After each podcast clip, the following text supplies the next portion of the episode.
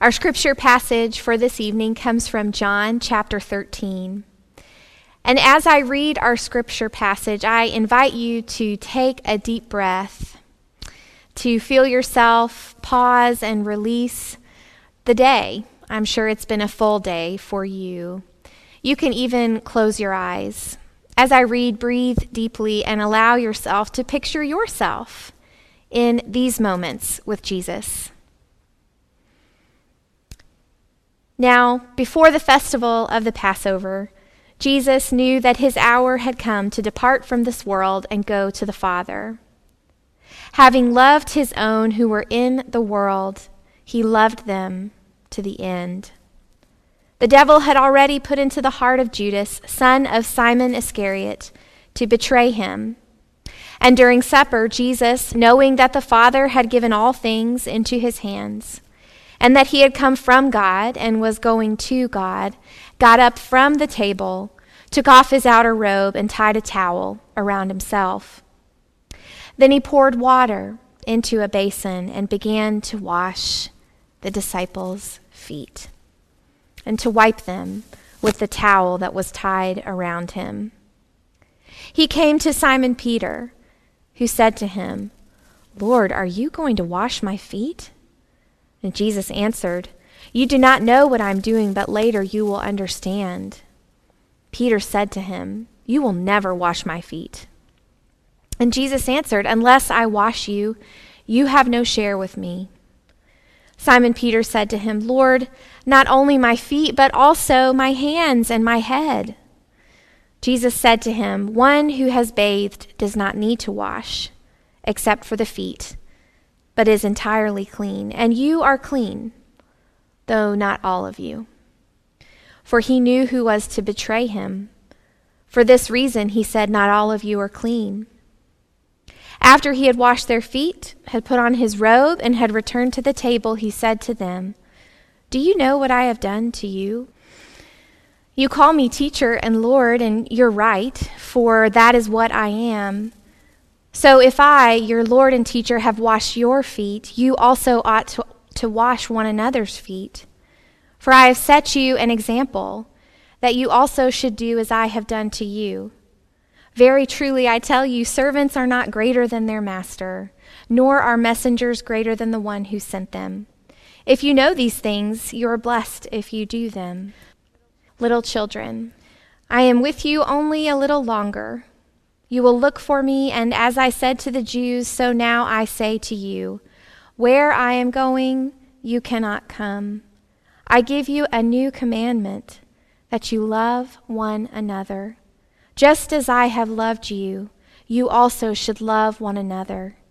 By this, everyone will know that you are my disciples, if you have love for one another.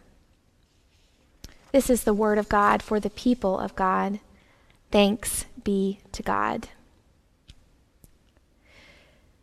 Tonight, we encounter a tough and tender moment in Jesus' relationships with his closest friends and followers. What makes this moment tough are the circumstances of Jesus' impending death and the betrayal of even his closest friends. Jesus knows his time has come to die, and in this, his last meal with his loved ones, he is, as a prisoner on death row, offering final words to those he loves.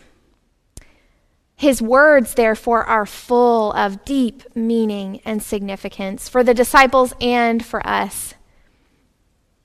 What makes this moment tender is the fact that Jesus shares his heart despite his disciples' failures.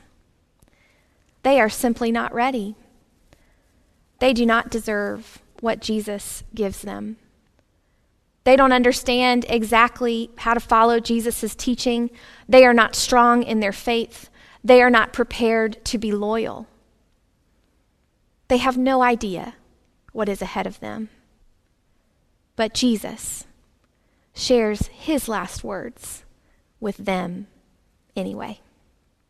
He pours out the heart of his ministry, the abundance of his love. anyway. Many of you are in the middle of a tough and tender time. The last 13 months have been tough. Many things about your life have probably changed. Maybe you have lost things or people that mean a lot to you. While you feel like you might have weathered the pandemic fairly well, you might feel the tenderness of scars, grief, fear, questions you have encountered this last year. And maybe if you're like me, you're just not sure what to do with all that yet. Not sure how to understand the last year or even where you are today. Easter is coming. There is no doubt about that, brothers and sisters.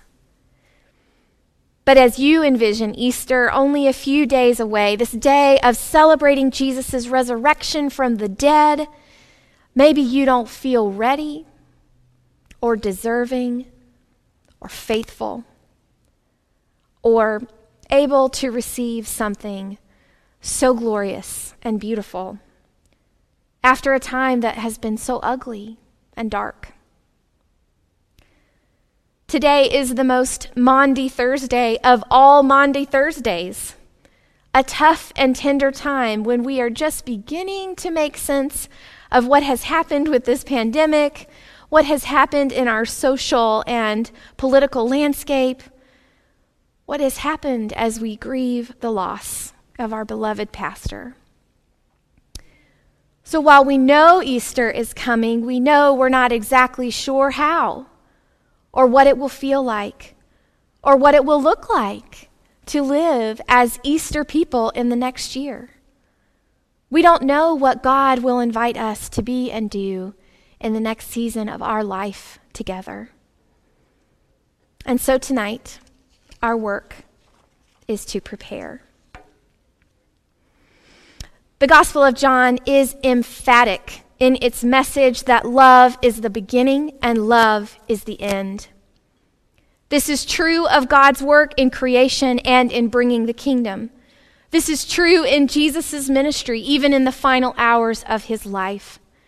Jesus tenderly loved anyway, decentered his own will and way, so that the self giving love of God could pour through his very hands as they tenderly cleaned his disciples' feet. And so tonight, as an act of preparation, I invite you to open your heart in the presence of your Savior. I invite you to be honest with yourself and vulnerable with Christ about your scars, grief, trauma, failures, questions.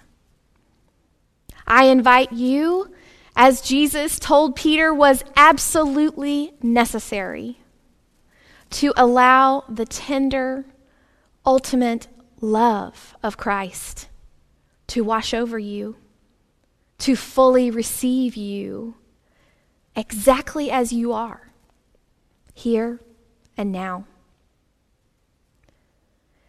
I also invite you to ask yourself the question what does it mean for me to begin and end with love?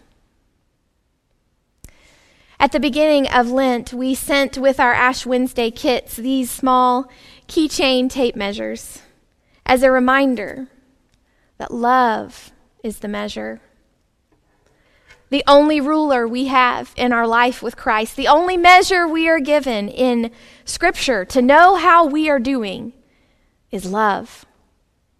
Are you growing in love?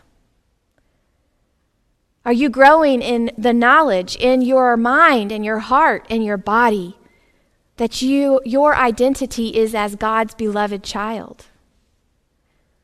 Are you growing in love in your words, actions, and thoughts as a servant of all? What does it mean for you to begin and end with love.